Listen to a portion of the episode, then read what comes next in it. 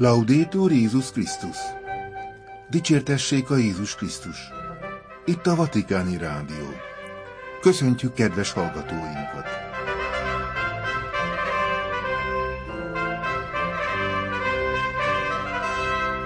A mikrofonnál Vértesajai László. Vasárnapi adásunk témái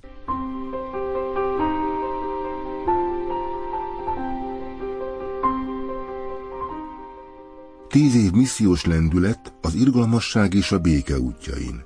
Ferenc pápa Péteri szolgálata. Az Osservatore Romano Vatikáni napilap írása. Imádság Ferenc pápa magyarországi látogatására készülve.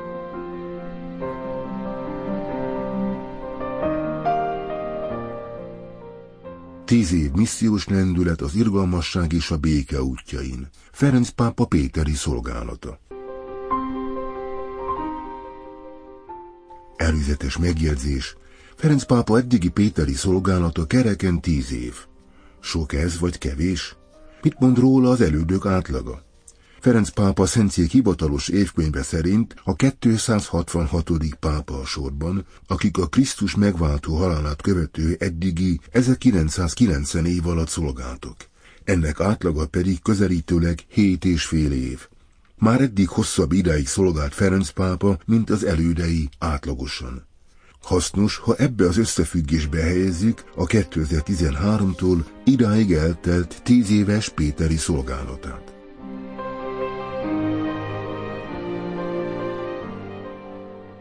Az Osservator Romano Vatikáni napilap március 12-i ünnepi cikkében Isabella Piro, a Vatikán News munkatársa, Ferenc pápa megválasztásának tizedik évfordulója alkalmából kiemeli a pápaság legfőbb vonásait, progresszív és körkörös jelzőkkel két kategóriára bontva az elmúlt időszak pápai tevékenységének kibontakozását.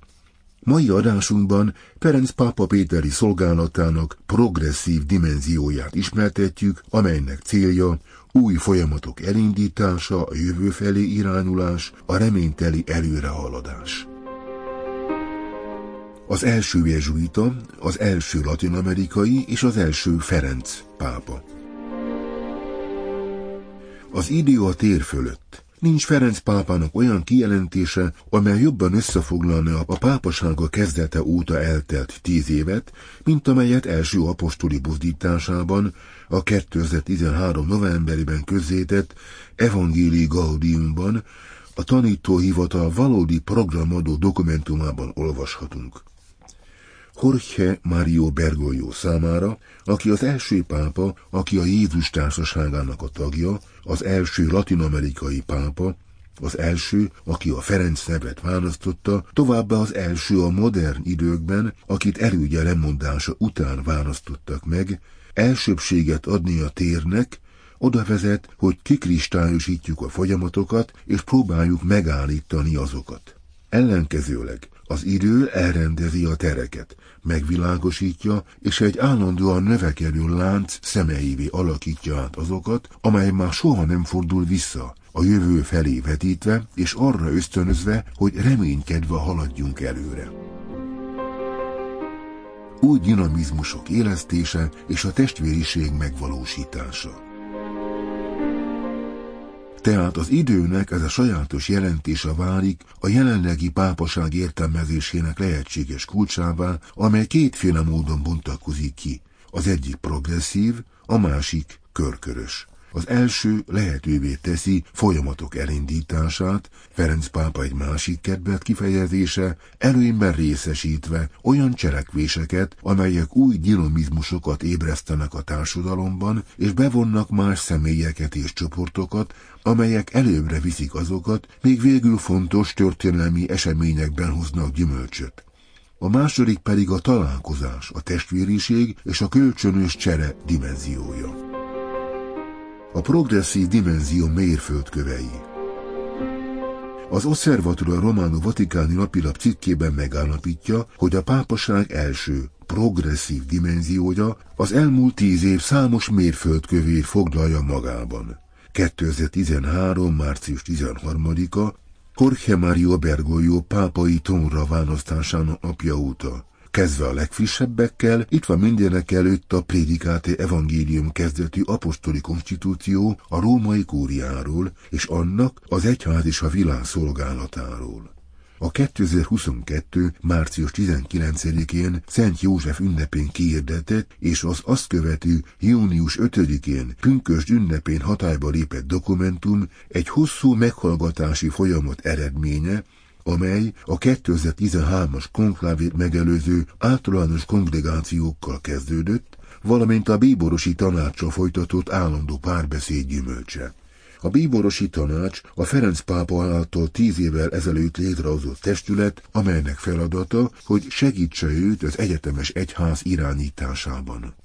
A konstitúció bővebb missziós struktúrát ad a kúriának, hogy az egyre inkább a részegyházak és az evangelizáció szolgálatába álljon. Szövegének újdonságai közül kiemelkedik a szeretett szolgálat dikasztériumának létrehozása, valamint a népek evangelizációja kongregációnak és az új evangelizáció pápai tanácsának az új evangelizációs dikasztériumba való egyesítése, amelynek közvetlen elnöke maga a pápa. A világi hívők minél nagyobb bevonása kulcsfontosságú szerepekbe is. Az új konstitúció a világi hívők, nők és férfiak bevonására is összpontosít a római kúrián belüli kormányzati és felelősségteljes szerepekben is, és véglegesíti Ferenc pápa egy évtizeden át végrehajtott számos reformját a gazdasági és pénzügyi szférában, közöttük a gazdasági titkárság 2015-ös létrehozását, amely később a gazdasági és pénzügyi ügyekkel foglalkozó pápai titkárság feladatait is átveszi valamint a 2020-as egyes gazdasági pénzügyi hatáskörökről szóló motuprópiót, amely az apostoli szentcég vagyonkezelőségnek, az abszának adja át az államtitkárság pénzalapjainak és ingatlantjainak kezelését, beleértve a Péter filléreket is a pénzügyek és a visszaélések szigorú felügyelete.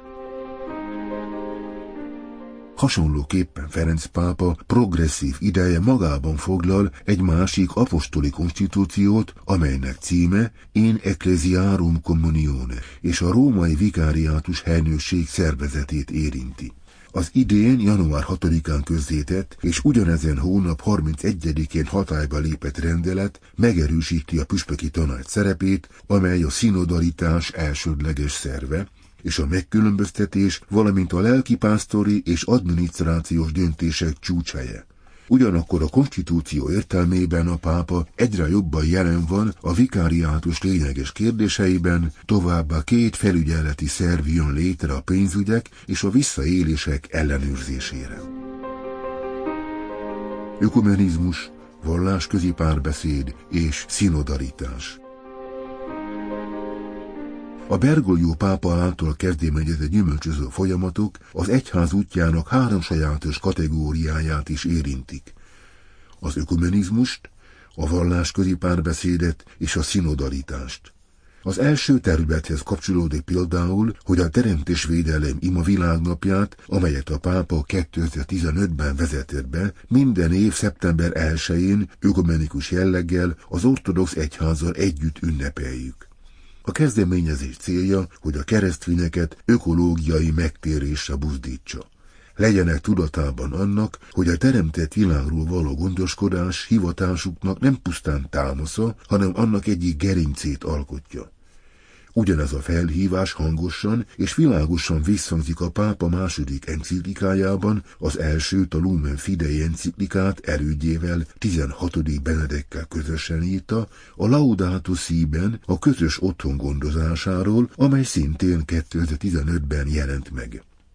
Az enciklika, amelyet néha tévesen zöld dokumentumnak neveznek, holott valójában egy szociális szöveg, széles nemzetközi visszhangra talált, és egy sereg környezetvédelmi kezdeményezéshez vezetett a világ számos részén.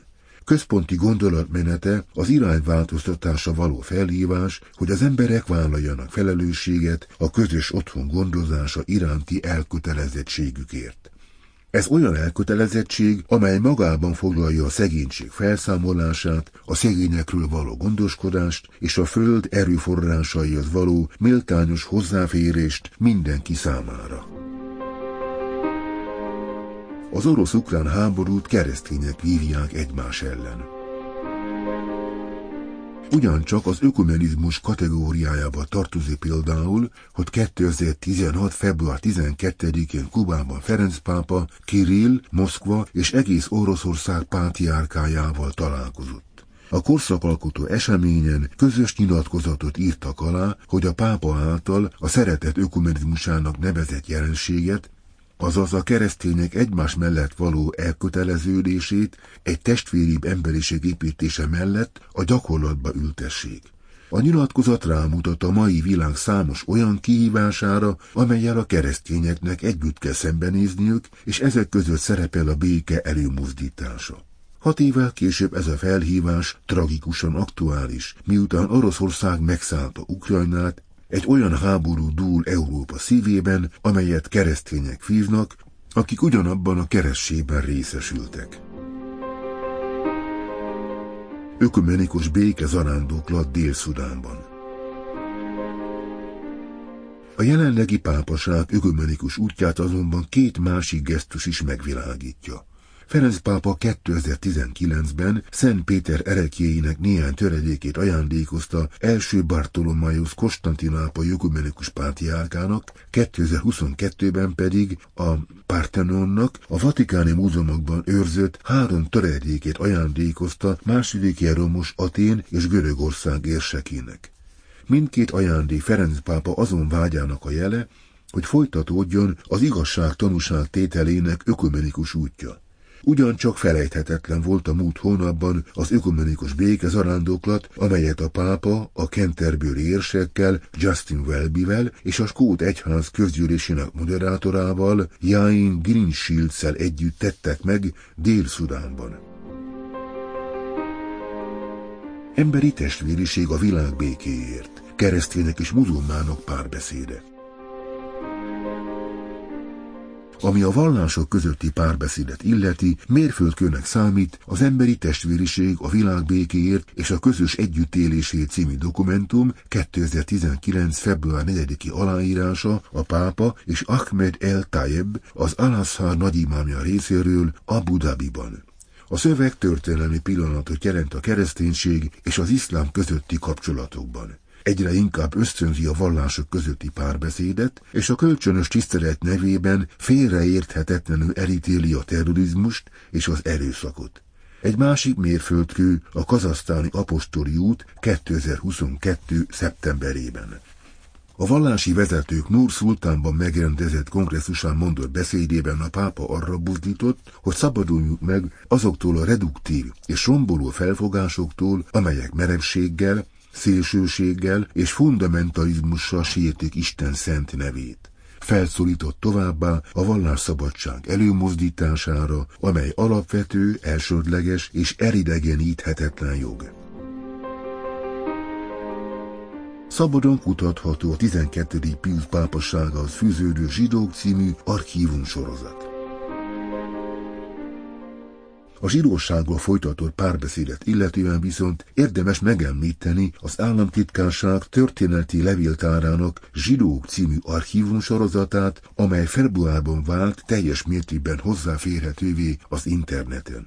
A 170 kötetből álló sorozat a fajüldözés kezdete óta az Európa szerte élő zsidók 12. Pius pápa az intézet segélykéréseit tartalmazza. Szinodalitás, együtthaladás a közös úton. Az Osservatore Romano Ferenc pápa tíz éves péteri szolgálatát összefoglaló cikke ezután a szinodalitás témáját fejti ki. A szinodalitás szó jelentése pontosan az együtt haladásra utal. Ezen a fonton Ferenc pápa egy fontos változást valósít meg. A következő 16. szinódusi rendes közgyűlés, amelyet a Vatikánban két szakaszban, 2023-ban és 2024-ben rendeznek meg a szinodális egyházért, közösség részvétel és misszió témában egy hosszú, három éves út záró állomása lesz, amely a meghallgatásból, a megkülönböztetésből és a konzultációból áll, és a következő három szakaszra oszlik, egyházmegyei, kontinentális és egyetemes. A pápa szerint a színódusnak be kell vonnia a helyi egyházakat az alapoktól kezdve egy szenvedélyes és testetöltő munkába, amely alakítsa ki a közösség és a részvétel misszióval áthatott stílusát. Csak így lesz a püspöki közgyűlés, a kegyelem ideje és nagyszerű lehetőség a missziós értelemben történő lelkipásztori megtérésre. Küzdelem a visszaélések ellen az átláthatóság jegyében. Ferenc pápa progresszív idővonalában azután ott van a visszaélések elleni küzdelem is. A pápa kezdettől fogva elsődleges fontosságú kérdésként kezelte az ilyen bűncselekményekkel való szembeszállást, konkrét intézkedéseket hajtva végre. 2014-ben például létrehozta a kiskorúak védelmével foglalkozó pápai bizottságot, amely később a hittani dikasztérium részévé vált.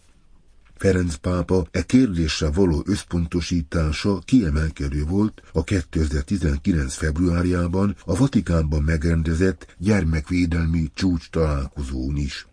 A csúcs találkozó egyértelműen kifejezte az egyháznak azt a szándékát, hogy az igazság és az átláthatóság jegyében cselekedjen, bűnbánó magatartással magáról vállalva saját felelősségét. A csúcs találkozó eredményeként született meg a Vos Estis Lux Mundi, a Ti vagytok a világ világossága nevű motu proprio, amely új eljárásokat vezet be az aktatás és az erőszak bejelentésére, és annak biztosítására, hogy a püspökök és a szerzetes rendek előjárói is számot adjanak tetteikről. Ferenc pápa két későbbi reszkriptumával továbbá eltörölte a pápai titoktartást a szexuális visszaélések eseteiben, és módosította a gyermekpornográfia bűncselekményére vonatkozó szabályozást, a 18 éven aloliakat érintő kiskorúak pornográf képeinek birtoklását és terjesztését a delicta gravióra, a súlyos bűncselekmény kategóriájába helyezve. A Ferenc pápa tíz éves szolgálatáról szóló Osservatore Romano cikket ismertettük. Imádság Ferenc pápa magyarországi apostoli látogatására készülve.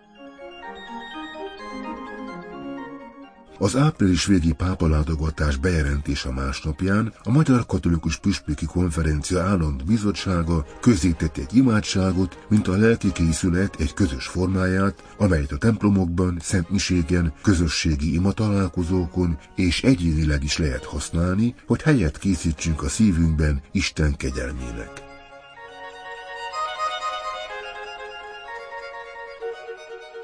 Mennyei atyánk, gondviselő Istenünk! Köszönjük, hogy te kísértel minket történelmünk során. Védkeinket megmalva kérjük, hogy egyre jobban megismerjük fiadat, Jézus Krisztust. Ő a mi biztos jövőnk. Azért jött, hogy életünk legyen békében és önzetlen szeretetben.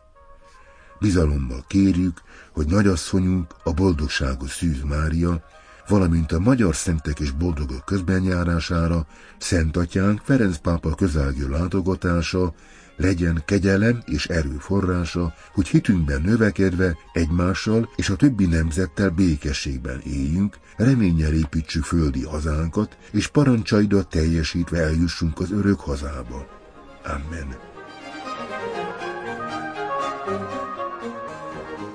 Szól a Magyar Katolikus Püspöki Konferencia imádsága Ferenc pápa látogatására készülve.